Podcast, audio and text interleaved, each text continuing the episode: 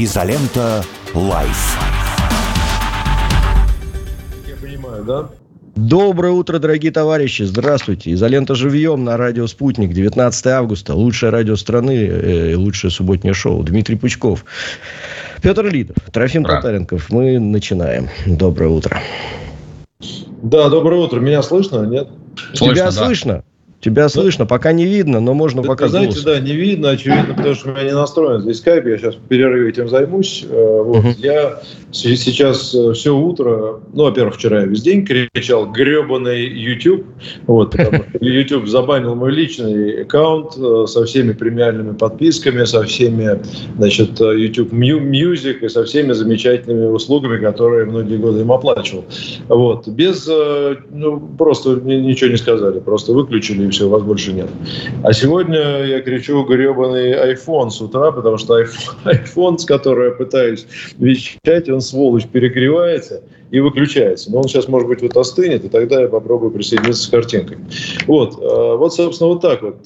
Значит, скажу сразу нашим зрителям и слушателям, что вы можете в «Изоленте плюс», это наш э, телеграм-канал, задавать вопросы. У нас сегодня Александра Цыпкина нет, есть Дмитрий Юрьевич Пучков, вот, который, собственно, и будет основным адресатом, я так понимаю, этих вопросов. Вот, ну, а начал бы я... Да, и, ну, и в других местах тоже, по ходу дела, мы скажем. Пожалуйста, зрители могут нам вопросы задавать. Вот. Ну, а начнем мы, давайте, с некоторой такой скандальной, наверное, истории. А, значит... Я обнаружил в газете «Новая Сибирь», ну давайте быстро прочитаю, что за оскорбление женщины из Новосибирска переводчик и блогер Дмитрий Гоблин Пучков может ответить перед властями. Блогер и переводчик Дмитрий Пучков, известный своими патриотическими взглядами, грубо оскорбил мать мобилизованную. Женщина рассказала «Новой Сибири», как все было и как оно все закончится. Но я не буду, наверное, долго пересказывать. В общем, было оскорбление. Вроде как дама собирается подавать на Дмитрия Юрьевича в суд. Сказал Дмитрий Юрьевич, судя по сообщению, значит, э, э, этой самой, самого издания, сейчас момент, значит, то есть найти, э, собственно, цитату, э, что либо... Дмитрий Ильич, может, ты напомнишь, что-то большой текст это... Я не найду, у меня перед глазами нет. А, вы либо дура... В ходе переписки Гоблин начал выяснять, под чьим руководством работает группа женщин, зачем раскручивает истерику, касающуюся того, что мобилизованных нужно вернуть домой. Последнего сообщения заслуживает дословного цитирования. Вы либо дура, ничего не соображающая, либо проплаченная тварь. И отправил женщину в бан. Ну и женщина якобы обращается э, с этим вопросом там, в Роскомнадзор, в суд и так далее. Э, просим Дмитрия Юрьевича прокомментировать. Значит, я персонаж, обладающий некоторой, так сказать, популярностью.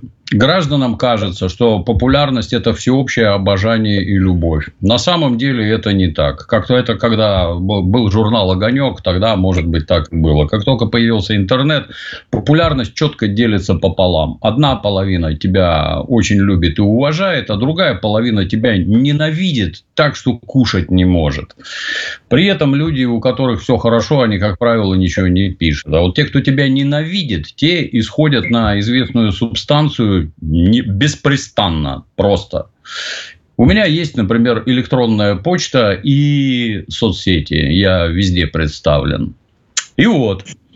Значит, вот, например, начало вооруженного конфликта на Украине. Я за день получаю тысячи писем, в которых, значит, угрожают убить меня, убить мою жену, убить моих детей, убить моих внуков. Все это сопровождается картинками, значит, трупов российских военнослужащих, на которые испражняются украинские нацисты и прочее, и прочее. Угрозы убийством поступают постоянно, постоянно. Значит, из-за чего это происходит? Из-за того, например, что с две тысячи четвёртого года лично я активно поддерживаю позицию Российской Федерации. С две тысячи четырнадцатого года я ее поддерживаю не только на словах, но и материально. На протяжении девяти лет мы загоняем в, вот тогда это были непризнанные республики, различного добра на сотни миллионов рублей, на сотни. миллионов рублей, помогая как военнослужащим на фронте, так и тем, кому тяжело в тылу. Детдомам там и прочее, прочее. Начиная от карандашей и гречневой крупы, заканчивая касками и бронежилетами.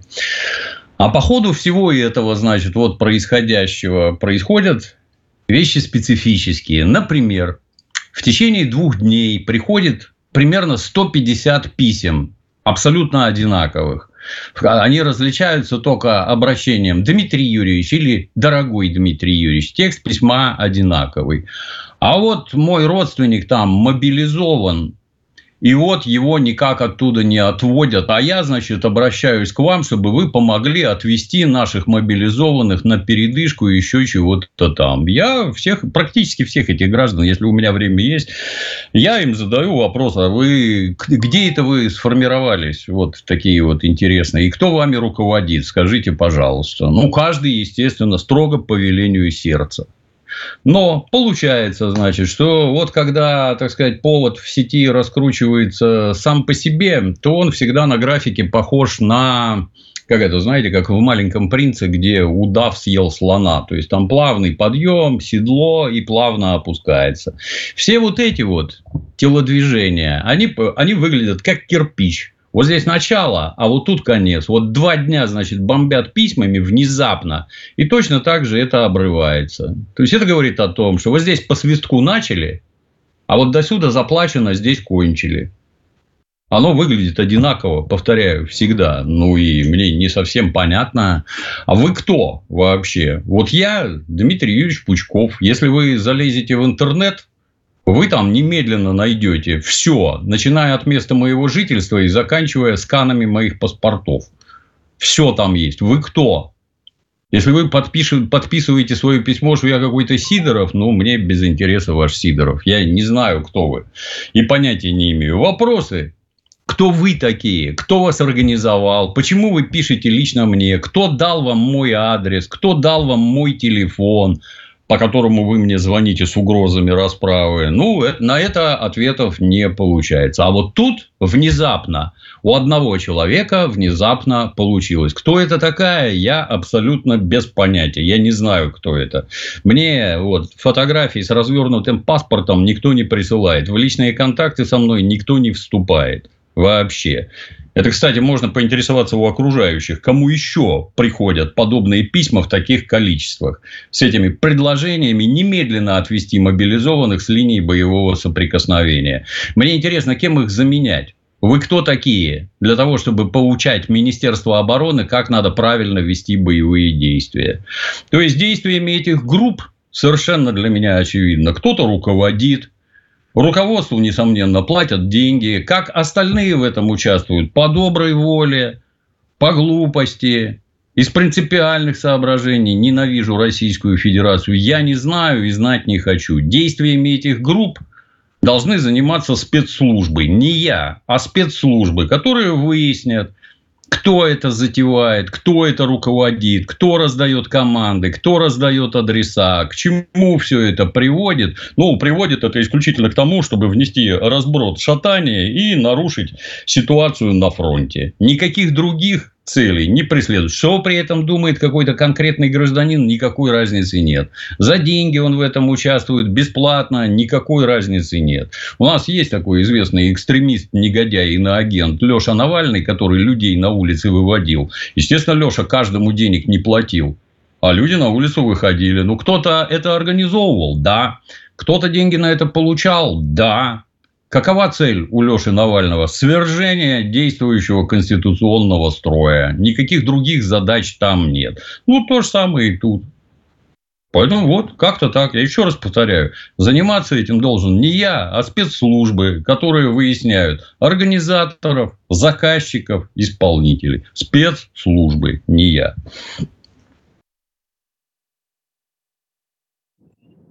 Так. Исчерпывающе, да. Я просто да. буду выключать микрофон, потому что у меня нет наушников, чтобы проще было, поэтому э, могу чуть-чуть запаздывать. Ну что, давайте к темам. У нас есть вопросы от зрителей. Я, в принципе, пока не очень много, но мы можем там поозвучивать. Вот, у нас, безусловно, дата сегодня, собственно, Сегодня у нас девятнадцатое августа, это день так называемого путча, гэ ка че пэ. Ну, вопрос, Дмитрий Юрьевич, к тебе. Как ты оцениваешь те события в девяносто первом году? Могло ли с твоей точки зрения что-то пойти по-другому? И если могло, то почему не пошло? Почему миллионы людей не вышли защищать, собственно, Советский Союз? Я в тот памятный день стоял на железнодорожной платформе Гвардейская в Крыму. Собирался ехать на пляж. Вдруг услышал такое. Ну, тогда все массово ходили с приемниками и громко их слушали. Там всякие эти съезды народных депутатов и прочее. И вот рядом люди стояли, у них из приемника кричало. Гвардейская – это серьезная воинская часть. Там аэродром очень такой большой, серьезный. Бывший советский, потом украинский. Руководство тут же поснимало внутри воинской части, тут же поснимало все портреты Горбачева и назад повесило Ленина. Было весело, но как-то то, что показывали по телевизору, гражданин Янаев там с трясущимися руками, не способный папиросу зажечь, выглядело все это настолько убого и жалко, вот даже с точки зрения рядового обывателя, что ничего, кроме грусти, не вызывало. По-моему, ну там день, через день-два я вернулся в Питер. В Питере отправился на Дворцовую площадь. На Дворцовой площади выступал гражданин Собчак, выкрикивал лозунги: «Фашизм не пройдет». Это кому вот сейчас не нравится про то, что коммунизм уравнивают с фашизмом, то вот это вот как раз оно. Ну, послушав эти пламенные лозунги, пошел оттуда домой, вышел с Дворцов... Дворцовая площадь, буквально битком набита была. Вышел на Невский проспект, а там вот, вот весь, абсолютно весь Невский проспект. Это толпа молча идущих таких суровых мужиков. Все шли на Дворцовую площадь. Движение перекрыто вообще все. И огромное. Я такого ни до, ни после. Ни даже на советских демонстрациях столько народу вот за раз я не видел. Вот. Ну, в целом, что? Разброд, шатание. Телевизор захвачен определенными политическими силами. Никто из тех, кто пытался что-то там организовать, это, с моей точки зрения, политические импотенты были, ни на что не способные. Ну, что, власть валялась. Вот кто ее взял, тот ты взял, собственно говоря. Народное население тоже все, повторюсь, хором орало: фашизм не пройдет. И на этом все благополучно завершилось. Вот. Как-то так. Ничего хорошего про эти времена я вспомнить не могу. Ничего хорошего про тех людей тоже сказать не могу. Ни с той, ни с другой стороны. Ну, а теоретически э, было, был, был хоть какой-то шанс, вот, по вашему мнению, сохранить страну я не и участник, привести в порядок? Участник. Я не знаю, какие силы можно было задействовать, что там можно было включить, что в МВД, что в армии. Угу. Ну, я считаю, что эти люди, которые затевали переворот, они никакой поддержки в МВД, эф эс бэ, нигде не в армии, нигде никакой поддержки они не имели. И вот эти тупорылые выступления в телевизоре наглядный тому пример. Потому что уж если вы хотите устраивать перевороты и захват власти, то милиция, армия и ка гэ бэ должны быть на вашей стороне. Но если этого нет, то никакой переворот не удастся. Угу. Петр. Ну, да, да, извините, опять с микрофоном. Я тут... Ничего нормально.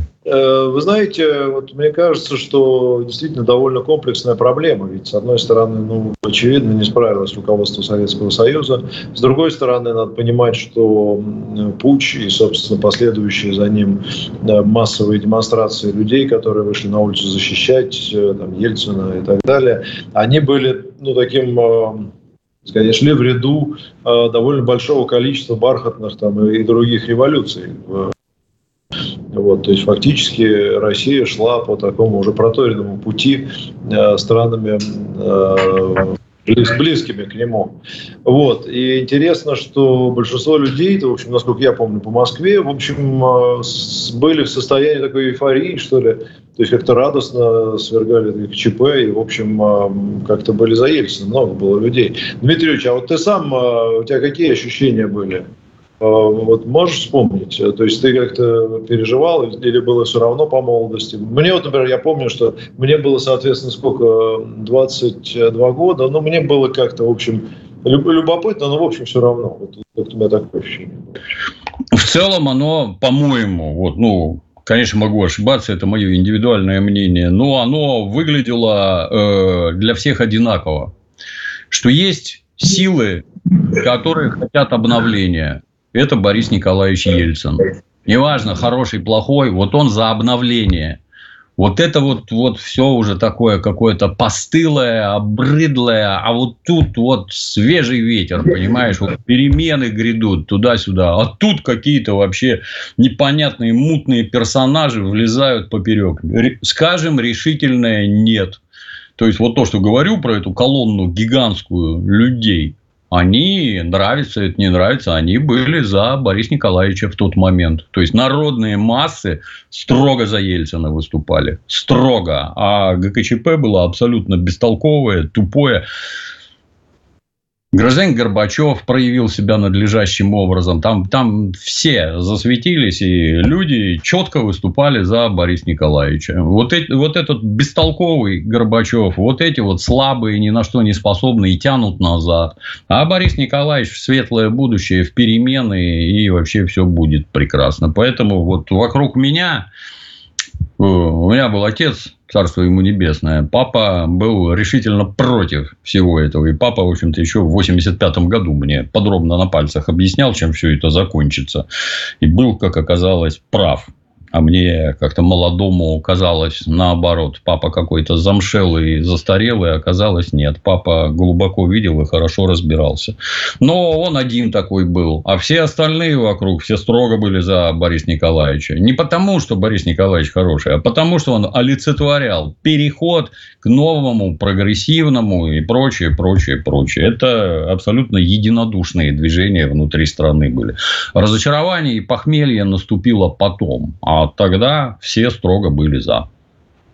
Да. Я, кстати, если можно, если позволите, еще пару слов скажу, напомню. Да, просто нас смотрят же и молодые люди, которые тогда не жили и, собственно говоря, либо были детьми.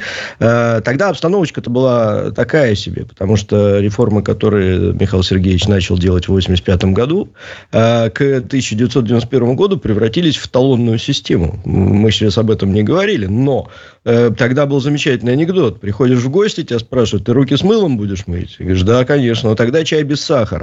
И это, это, это действительно была большая проблема, потому что, еще напомню, когда объявили про ГКЧП, про чрезвычайное положение, Лебединое озеро, начали показывать по, по телеканалам, первым делом сказали, виноводочные магазины перестают отоваривать талоны.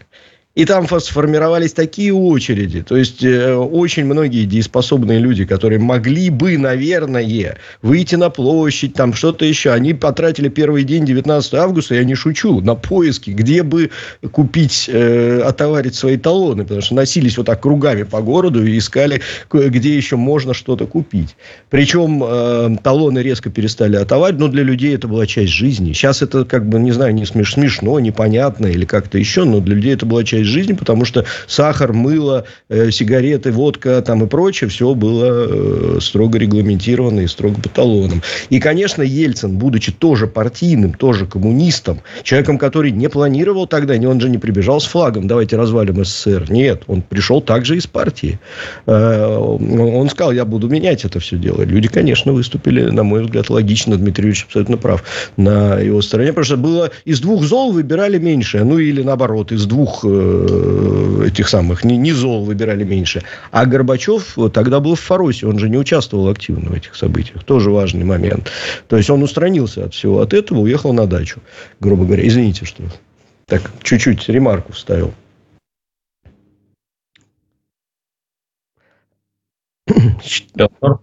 А там, там да, как да. раз, мне кажется, Ельцин проявил себя довольно таким как раз вот жестким и сильным лидером. Вот. Бойцом. Угу. Да, фактически не, не он же начинал путч. То есть, да, он встал, супротив поднялся и поднял народ, и залез на броневик, и там перешли войска, и, и все такое. Вот. Уже впоследствии когда были выборы, например, в девяносто шестом году была возможность вернуться к коммунистической системе, но вот мы знаем, тоже по понятным причинам это не произошло. Еще один момент интересный, вот как я э, сейчас тоже э, вспоминаю, были действительно люди, вот типа папы Дмитрия Юрьевича, которые выступали, публиковали статьи о том, что то, что происходит, это крушение великой страны. Но как-то на это вообще никто не обращал внимания, считали их какими-то придурками, а потом оказалось, что действительно абсолютно правы. А мы все стремились в светлое будущее к, так сказать, западным ценностям. Вот. Почему не слушают э, людей? Может быть, сейчас кого-нибудь стоит послушать, Дмитрий Юрьевич? Да вряд ли. Ну, с моей точки зрения... Да и не с моей, оно так и есть. Общественное сознание формируют СМИ.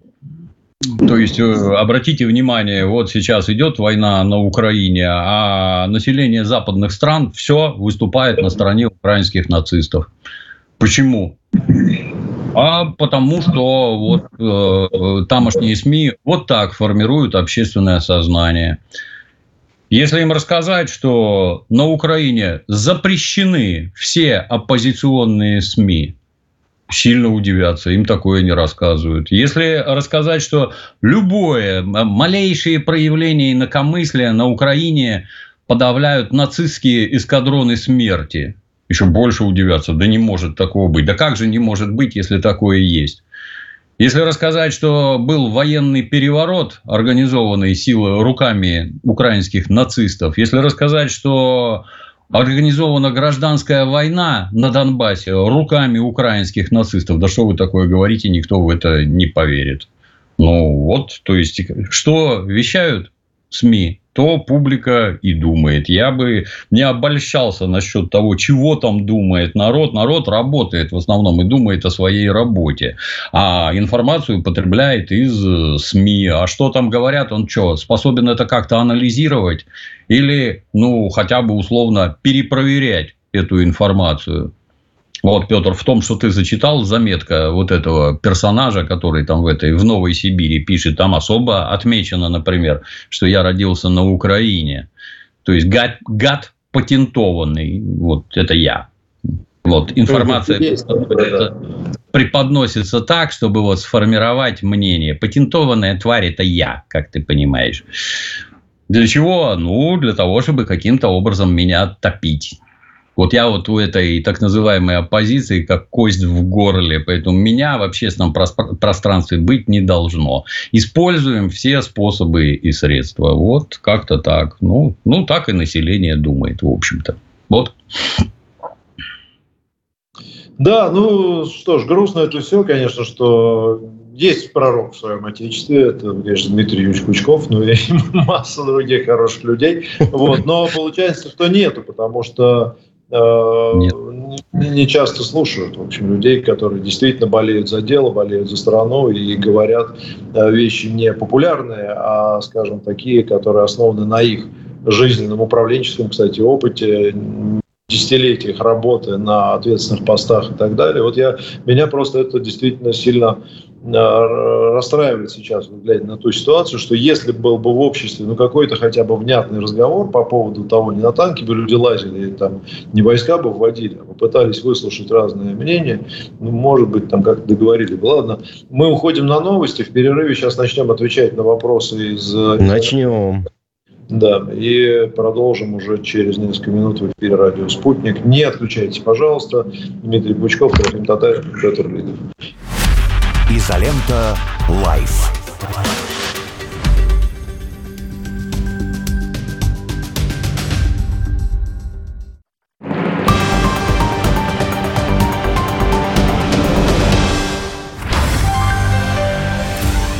Холмогорская резьба – это народное искусство резьбы по кости, ставшее фирменным знаком окрестностей села Холмогоры в Архангельской губернии. А еще это программа публициста Егора Холмогорова на радио «Спутник». Резать будем не кость, а правду матку. Что было в истории, что будет в будущем, в чем наши русские интересы. Поговорим обо всем предельно откровенно и без обиняков. Есть что сказать? говорите. Плюс семь четыреста девяносто пять девяносто пять девяносто пять девяносто один два. Вопросы ведущим. Ваше мнение. Ваше слово. Нам важно это слышать.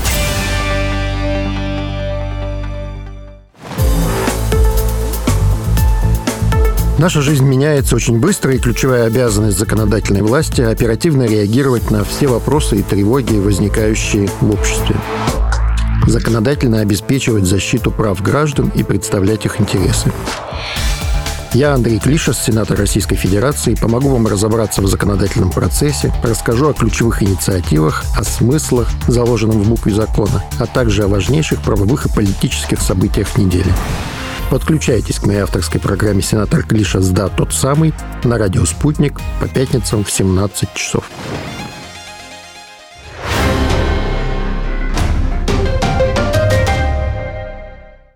Телефон рекламной службы «Радио Спутник». Плюс семь четыреста девяносто пять девятьсот пятьдесят шестьдесят ноль шестьдесят пять. «Радио Спутник». Новости. У микрофона Евгения Игошина. Здравствуйте. Главный советник президента Турции Акиф Чагатай Кылыч заявил, что похолодания в отношениях Анкары и Москвы нет, и стороны ведут переговоры по зерновой сделке, действие которой прекратилось с восемнадцатого июля. Россия также уведомила Турцию, Украину и ООН о возражении против, о возражении против ее продления. Президент России Владимир Путин ранее отмечал, что условия сделки в отношении нашей страны не выполнялись, несмотря на усилия ООН. Совместные учения абхазских и российских военнослужащих пройдут в течение десяти дней в четырех районах Абхазии. Об этом сообщила пресс-служба Минобороны Абхазии в субботу. Отмечается, что основной целью учений является повышение уровня полевой выучки войск и сил, согласование их действий при выполнении боевых задач по предназначению.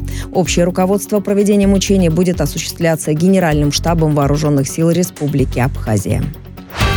Украинские военные за прошедшие сутки выпустили по территории Белгородской области около ста сорока снарядов. Приграничный поселок Новая Таволжанка был обстрелян из РСЗО «Град», сообщил губернатор региона Вячеслав Гладков. В субботу в своем телеграм-канале он опубликовал информацию об обстрелах, зафиксированных в регионе накануне. Всего обстрелам подверглись шесть приграничных муниципалитетов.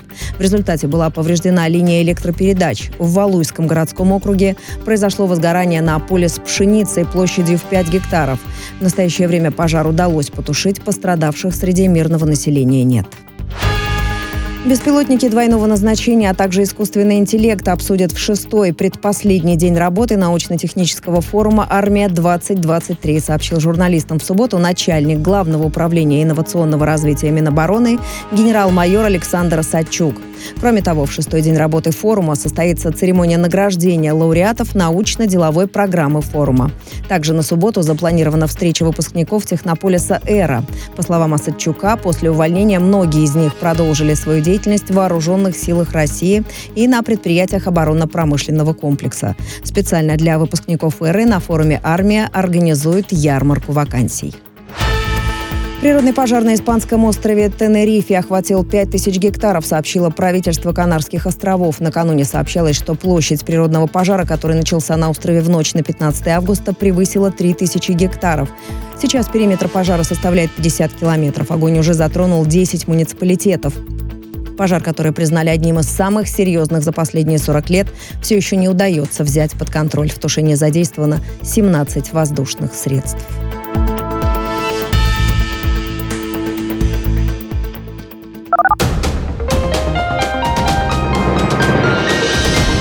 Хотите быть в курсе действительно важных событий? Радио «Спутник». Разберемся. Радио «Спутник». Разберемся. Москва девяносто один и два, Санкт-Петербург девяносто один и пять эф эм. Изолента Лайф. Здравствуйте, друзья. Еще раз здравствуйте. Изолента живьем в эфире. В эфире радио «Спутник» на различных платформах, кроме YouTube. А вот мы выходим. забаненного американскими империалистами из своего логова, дотянувшимися своими грязными руками до нашего голоса свободы. Но, тем не менее, ничего страшного. Мы продолжаем работать. Трофим Татаренков и э, Дмитрий Юрьевич Пучков э, сегодня с нами. Э, мы перешли к части, которая к вопросу. Дмитрий Юрьевич, давай, это, может быть, тут в основном к тебе вопросы я позадаю.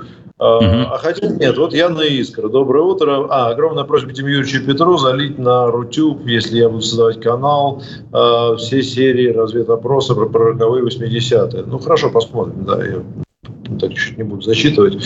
А, так.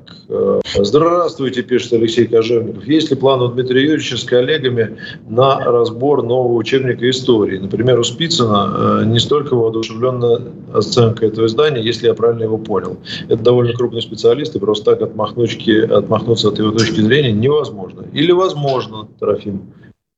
Ну, учебник уже выпустили, на всякий случай. Точки зрения можно высказывать самые разные. Если интересует моя точка зрения, то вот этот учебник, он лучше, чем предыдущие. Лучший не значит хороший. Лучший – это значит остальные еще хуже. Вот то, что было до того, где событиям Великой Отечественной войны посвящали три абзаца, вот это было совсем плохо. С моей точки зрения, ну, он слишком простым языком написан. Я бы, я, я давно школу закончил, в семьдесят седьмом году, это очень давно было. И не очень хорошо, наверное, помню. Но мне вот показалось, что по, так сказать, уровню изложения это учебник для нашего советского там, седьмого-восьмого класса, но не для десятого и одиннадцатого. И объем материала меньше, и способы изложения несколько попроще. Но нынешняя педагогическая наука, наверное, считает вот так, поэтому оно вот так. Ну, попадаются странные рекомендации, например, то есть там массово по всяческим пунктам, параграфам предлагают посмотреть советское кино. Другого у нас, приготовьтесь, нет. Вот по каким-то событиям предлагают посмотреть советское кино, разные фильмы. В том числе предлагают посмотреть сериал «Ликвидация». Я бы вот предложил посмотреть разборы Дмитрия Юрьевича Пучкова и Клима Александровича Жукова. Разборы сериала «Ликвидация». Вот это надо посмотреть. А сериал «Ликвидация» нет, смотреть не надо. И тем не менее, ну вот этот учебник лучше, чем предыдущие. Лучше несопоставимо абсолютно, если вы читали предыдущие учебники и этот. Что касается мнения э, Евгения Юрьевича Спицына, ну, имеет право. Он, кстати, написал целый пятитомник своего собственного видения российской истории, если вдруг кто не в курсе. Мы когда-то дружно насобирали ему денег на издание этого учебника. Евгений Юрьевич его издал. То есть, желающие могут его прикупить и учить детей по этому учебнику. Вы же в свободной стране живете. Поинтересуйтесь тут, поинтересуйтесь там. Воспитанием детей заниматься надо. Надо не возмущаться тем, что там правительство и как, хотя это полезно. А детей надо воспитывать самому, в том числе подсовывать им правильную литературу. У меня нет сомнений, что... Ну, вы другое посмотрите. Евгений Юрьевич, кстати, вменяемый человек и в истории прекрасно разбирается. Вы посмотрите. Смотрите, как полыхают задницы в либеральном лагере от этого нового учебника. Как какую-нибудь Эйдельман там корежит просто, как антихриста при виде христианской церкви. Натурально корежит. Корежит. Вой стоит за кордоном. Натурально вой. Так может, учебник попадает в какой-то правильный нерв, раз вот этих людей, которые ненавидят Россию, раз их вот так вот корежит. Так может, учебник правильный? Нет. Я бы с этой стороны посмотрел.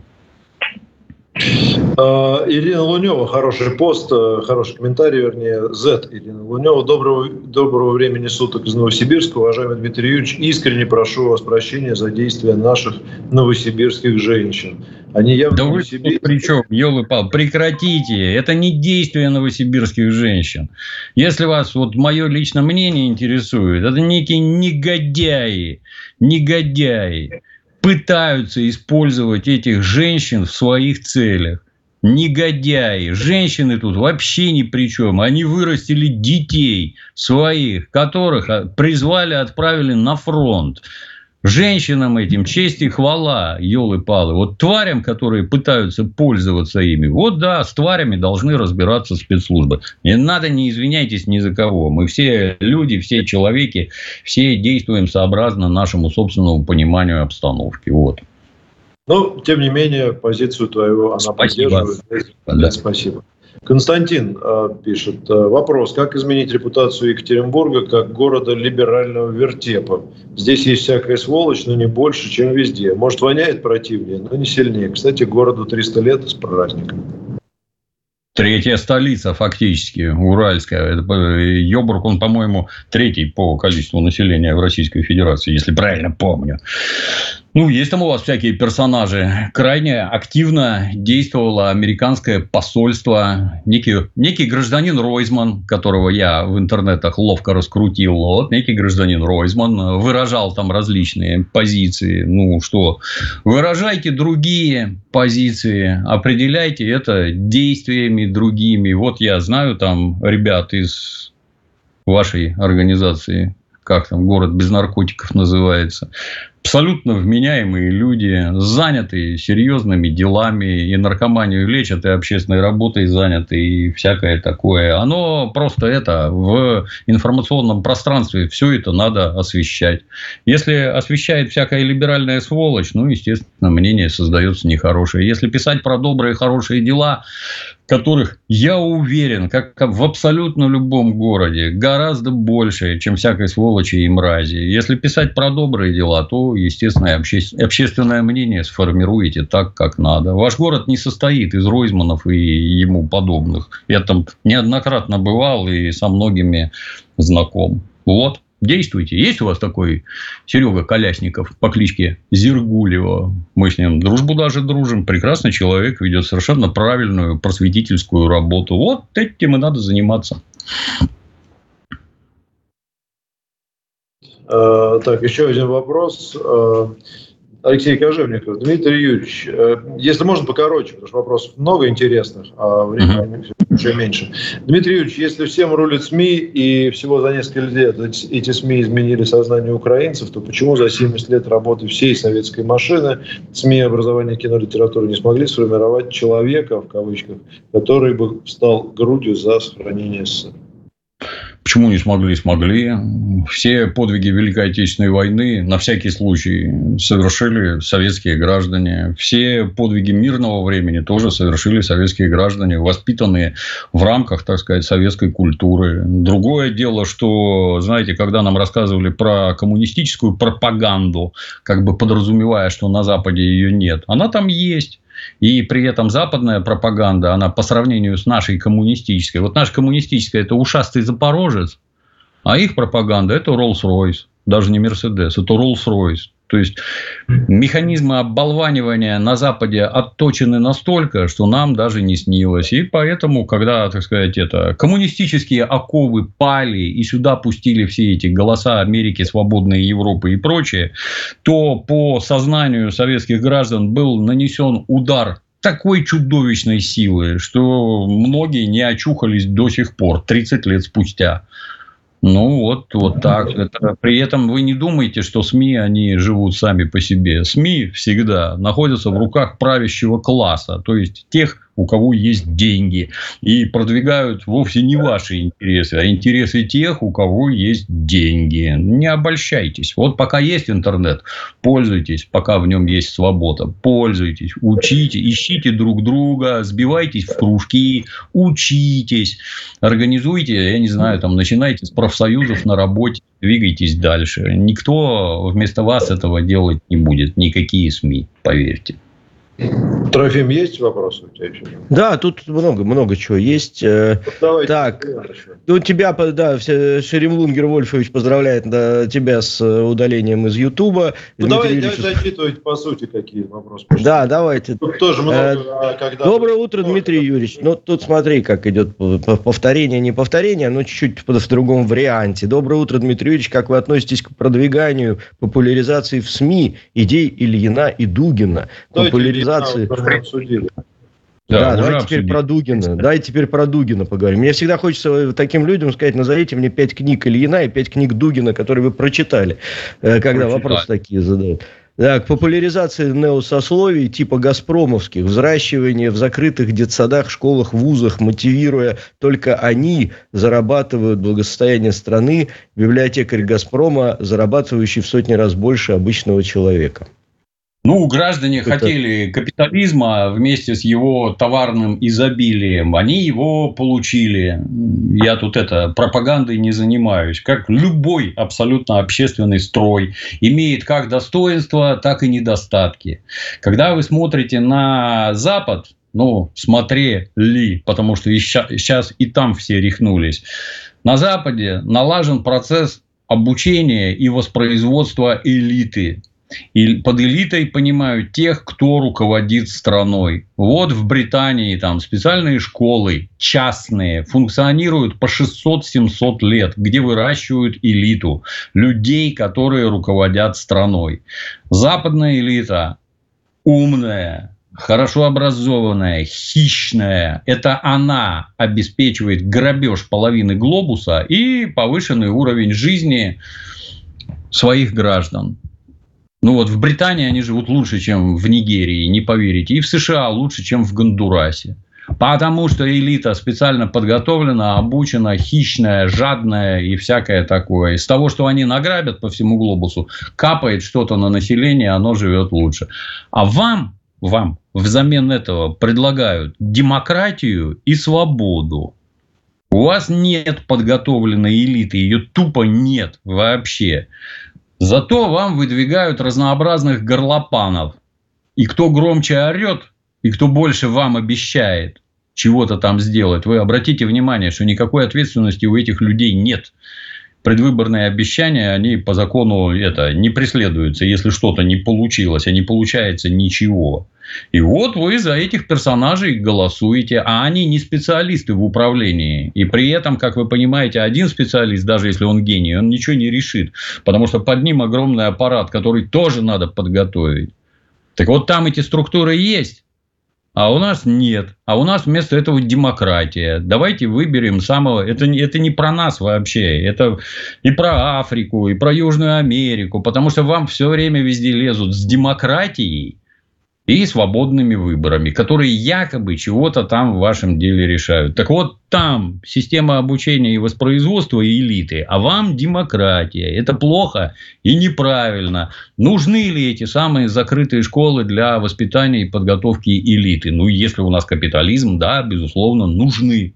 Обязательно нужны. То, что оно приобретает вот такие формы, ну, тут сразу интересный вопрос. А что мы с вами можем с этим сделать? Ответ даю. Ничего. Сразу. Ничего. Для того, чтобы что-то делать, нужны деньги всегда. Если мы с вами захотим готовить элиту, ну, нужны некие учебные заведения, нужны учебные материалы, нужны преподаватели. В учебных заведениях должны быть, например, спальни, стадионы, бассейны и всякое такое, чтобы ребенок всесторонне развивался. Ну, вот, как-то так. Вот у кого деньги есть, у того и власть, собственно говоря, при капитализме. А как получается, извините, это от вас уже не зависит. Вы сходили на выборы, проголосовали? Поздравляю. Вот это успех. Есть еще дальше. Максим Шишков. Здравствуйте. На этой неделе Владимир Путин открыл эм дэ цэ три в Москве. Кстати, поздравляю москвичей всех. Здорово. И да. московская да, транспортная сеть становится еще лучше и больше. Почему на этом фоне в Санкт-Петербурге все остается отсталым и неразвитым, в том числе и, и метро? Дмитрий Юрьевич теперь ответственный у нас за метро. Давайте, Я Дмитрий не сказал, что у нас все отсталое. У нас тоже все. Вы это, понимаете, вы вот живете в родном городе, да, и оно вокруг вас вот как-то вот так вот тихо-тихо происходит, а вы и не замечаете. Или воспринимаете это как само собой разумеющееся. А вот у меня, например, масса знакомых когда-то в девяностые эмигрировала из Российской Федерации и живет на Западе. И многие приезжают, там, я не знаю, раз в пять-семь лет. И каждый раз, когда они приезжают, они ходят по городу, разинув рты. Мама дорогая, вот это да, посмотри сюда. Ого, а вот тут, а вот здесь. Ёлы-палы, блин. И вот у людей, которые давно этого не видели, у них все время душевный восторг. Вот как-то так. Можно ли больше? Ну, наверное, можно. Я бы даже сказал, нужно. Вот когда строили у нас кольцевую автодорогу вокруг Питера, итальянцы, которые тут работали, все пожимали плечами, фыркали носом, говорили, а вам это зачем вообще? Вы в курсе, сколько у вас машин? По ней никто ездить не будет. Она вообще нафиг никому не нужна будет. Зачем вы вбухиваете деньги, непонятно во что? Ну, вот вбухали. Я каждый день по ней езжу. И свои, там это, я не знаю, там я в пятидесяти километрах от города живу. Доезжаю за сорок пять минут. Именно благодаря этой дороге. Причем я езжу со стороны Кронштадта, где поменьше движения. А вот если мимо Пулково проехать, там четырех полос уже давно не хватает в сторону Вантового моста. И сейчас собираются строить второе кольцо, по которому пустят транзитные грузовики. Ну, слава богу. Постоянно ведутся работы, постоянно что-то делается. Вы... Можно ли больше? Ну, наверное, можно. Я не сомневаюсь. Но я не специалист в градоустройстве и не могу сказать, чего больше можно сделать. А делается очень и очень многое, с моей точки зрения. Вот. Я, если позволите, буквально два слова добавлю очень коротко. У меня сейчас вот буквально сейчас еще здесь друзья из Торонто приехали. Богатые люди, путешествующие по миру очень много, живущие там с детьми, все русские. И это они приехали, четыре-пять лет не были здесь. И говорят, ребята, то есть слов вообще не было никаких. И что они из себя выдавили, они были в Питере и в Москве. Ни одного... Подчеркиваю, ни одного города в мире нет сравнимого с Питером и Москвой по инфраструктуре. Близко да. Ни одного. Вот это оттуда. Понимаете? Хорошо, давайте продолжим с вопросами. У нас, к сожалению, время неумолимо истекает. семь минут всего осталось, но что успеем, то успеем. Uh-huh. Капитан Шепард, всем добрый день. Вопрос к Дмитрию Юрьевичу. Собираетесь ли вы по возможности посмотреть новый фильм Нолана «Оппенгеймер»? Ваше отношение к Нолану как к режиссеру и согласны ли вы с утверждением, что Нолан лучший режиссер современности? Ну, к Нолану отношусь строго положительно. Из всех фильмов, что я переводил, я это не тысячами, у меня там сотни какие-то переводов, но вот на меня наибольшее впечатление произвел сценарий «Темного рыцаря», который Dark Knight. Dark Knight, он двоякий, это и «Темный рыцарь», и «Темная ночь» на слух, если. Вот. Самый вот, невыразимо ловко написанный сценарий из всех, что мне только попадались. Он, это, он сам писал. Очень ловкий сценарист, очень ловкий режиссер, очень умелый. Вот «Темный рыцарь» мне сильно нравится. Есть ряд фильмов у Нолана, которые нравятся. Какой-нибудь там «Мементо» и прочее. Есть, которые не нравятся. Какой-нибудь там «Дюнкерк» абсолютно бредовый, с моей точки зрения. Или какой-нибудь этот, как он, где негр в Эстонии там что-то делал незаметно. Забыл. Забыл, как называется. Это из этой, из древней римской сатор, опера, ротас, забыл, забыл, как, как по-нашему mm-hmm. называется, не помню, ну, бестолковый абсолютно. Но называть его лучшим там режиссером современности, ну, мягко говоря, странно.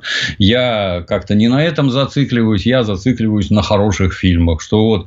Люк Бессон заснял, например, прекрасные фильмы, там, «Леон» и «Пятый элемент». Они прекрасные просто, я их страшно люблю. Если потом Люк Бессон не снял ничего подобного, мне до этого никакого дела нет. Спасибо Люку Бессону за «Леона» и «Пятый элемент». Ну, так и тут, заснял «Темного рыцаря» и прекрасен. Все остальное, ну, не получилось, ну и что. Большинство граждан даже... Одного бессмертного произведения создать в своей жизни не способны. А Нолан наснимал. Молодец. Будет снимать дальше. Будем смотреть дальше. И «Оппенгеймера» тоже посмотрим. Трофим, есть вопрос? Есть. Интересный. Вопрос всем. Вопрос всем. пятнадцатого ноль восьмого. Ну, давай Дмитрию Юрьевичу. Нам-то не обязательно. Да, да, да. Ну, всем это Дмитрию Юрьевичу. Понятное дело. пятнадцатого ноль восьмого Цой убился. Что в нашей жизни Виктор Робертович оставил или изменил? Шеремлунгер Вольфович задает вопрос. Ну, я уже взрослый был. Я это... Подростковое творчество не очень. То есть, здесь нет каких-то там попыток кого-то оскорбить, но вся так называемая рок-музыка – это, как правило, подростковое творчество. Гражданин Цой, с моей точки зрения, был очень правильный поэт в первую очередь. И потому что, ну как, вот для меня стих, он внутри меня порождает некие образы. Вот у него с этим было очень хорошо. затрудняюсь вот в двух словах объяснить, но это, короче, не какие-то там баллады с каким-то сюжетом, какие-то сказки, еще чего-то там. Нет, у него вот стихи: «Война – дело молодых, лекарство против морщин». Заодно за это уже можно Виктору бюст на родине поставить. Больше мог ничего не петь. Вот. Ну, некоторые песни лично мне сильно нравятся. Основная масса как-то нет, не очень, проходит мимо. Потому что, когда они появились, я уже взрослый был. И когда он, к сожалению, погиб, тем более взрослый был. Ну, земля пухом, царствие небесное. Очень жаль, что ушел от нас. Он был, в моем понимании, из наших так называемых рокеров, он был, наверное... Ну, если не самый толковый, то один из самых толковых. И как поэт, и как человек. Угу. Едем дальше. Петр, я, я ты. Давай я, три да, минуты да, осталось. Давай. Ну, давайте коротко. Маруся, вопрос ко всем. Но, опять же, к Дмитрию Юрьевичу. Возможно ли и, и целесообразна ли сейчас национализация предприятий ВПК? Если они плохо выполняют поставленные...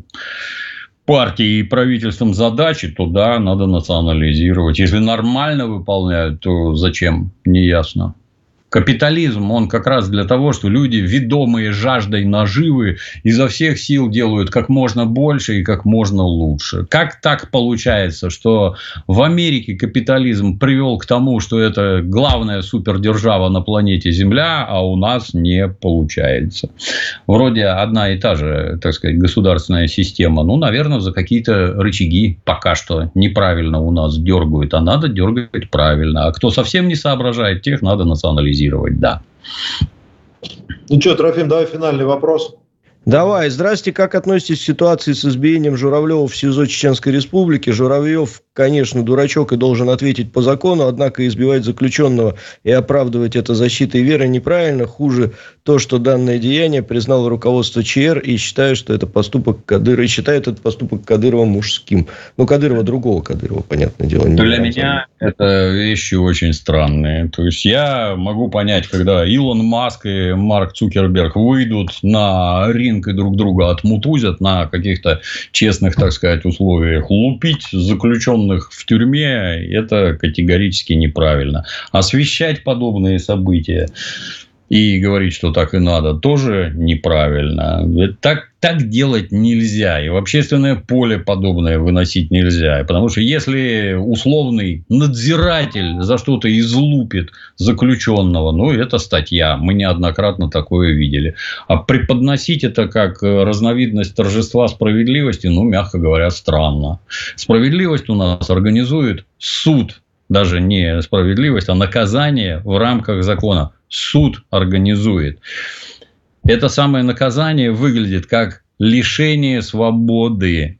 Лишение, в лишение свободы в понятие не входит лишение хорошей еды, лишение сна, лишение нормальных условий проживания, избиение, еще чего-то. Вот это вот в лишение свободы не входит. Соответственно, заниматься этим нельзя и говорить, что это правильно, тоже нельзя. Такое мое мнение. Ну что, заканчиваем мы наш эфир. Спасибо, Дмитрий Юрьевич. Дмитрий Юрьевич Пучков был в гостях у «Изоленты» традиционно по субботам. Александр Евгеньевич находится в э, очередном отпуске, насколько я знаю, но Цыпкин, но, наверное, присоединится. А, в следующую субботу мы не выходим, «Изолента» уходит в отпуск на неделю. Так что вот. Дмитрий Юрьевич, спасибо. Новости на радио «Спутник». Вам «Изолента» лайв.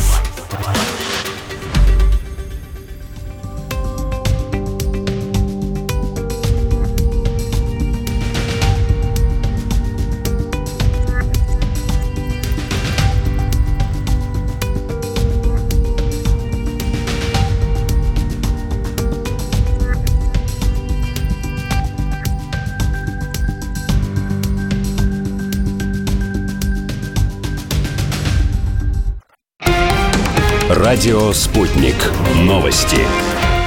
У микрофона Евгения Игошина. Здравствуйте. Главный советник президента Турции Акиф Чагатай Кылыч заявил, что похолодания в отношениях Анкары и Москвы нет, и стороны ведут переговоры по зерновой сделке, действие которой прекратилось с восемнадцатого июля.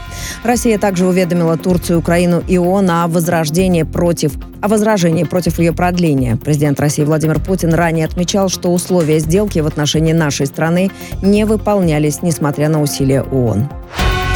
Совместные учения абхазских и российских военнослужащих пройдут в течение десяти дней в четырех районах Абхазии. Об этом сообщила пресс-служба Минобороны Абхазии в субботу.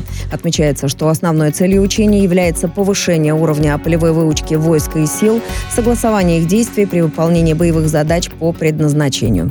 Общее руководство проведением учений будет осуществляться Генеральным штабом Вооруженных сил Республики Абхазия. Украинские военные за прошедшие сутки выпустили по территории Белгородской области около ста сорока снарядов. Приграничный поселок Новая Таволжанка был обстрелян из РСЗО «Град», сообщил губернатор региона Вячеслав Гладков.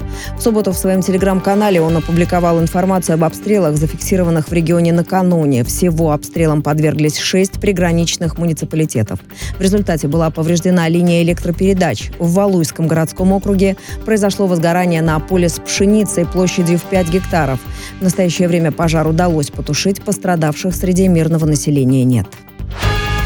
Беспилотники двойного назначения, а также искусственный интеллект обсудят в шестой, предпоследний день работы научно-технического форума «Армия-двадцать двадцать три», сообщил журналистам в субботу начальник Главного управления инновационного развития Минобороны генерал-майор Александр Сачук. Кроме того, в шестой день работы форума состоится церемония награждения лауреатов научно-деловой программы форума. Также на субботу запланирована встреча выпускников Технополиса ЭРА. По словам Осадчука, после увольнения многие из них продолжили свою деятельность в Вооруженных силах России и на предприятиях оборонно-промышленного комплекса. Специально для выпускников ЭРА на форуме «Армия» организует ярмарку вакансий. Природный пожар на испанском острове Тенерифе охватил пять тысяч гектаров, сообщило правительство Канарских островов. Накануне сообщалось, что площадь природного пожара, который начался на острове в ночь на пятнадцатое августа, превысила три тысячи гектаров. Сейчас периметр пожара составляет пятьдесят километров. Огонь уже затронул десять муниципалитетов. Пожар, который признали одним из самых серьезных за последние сорок лет, все еще не удается взять под контроль. В тушении задействовано семнадцать воздушных средств.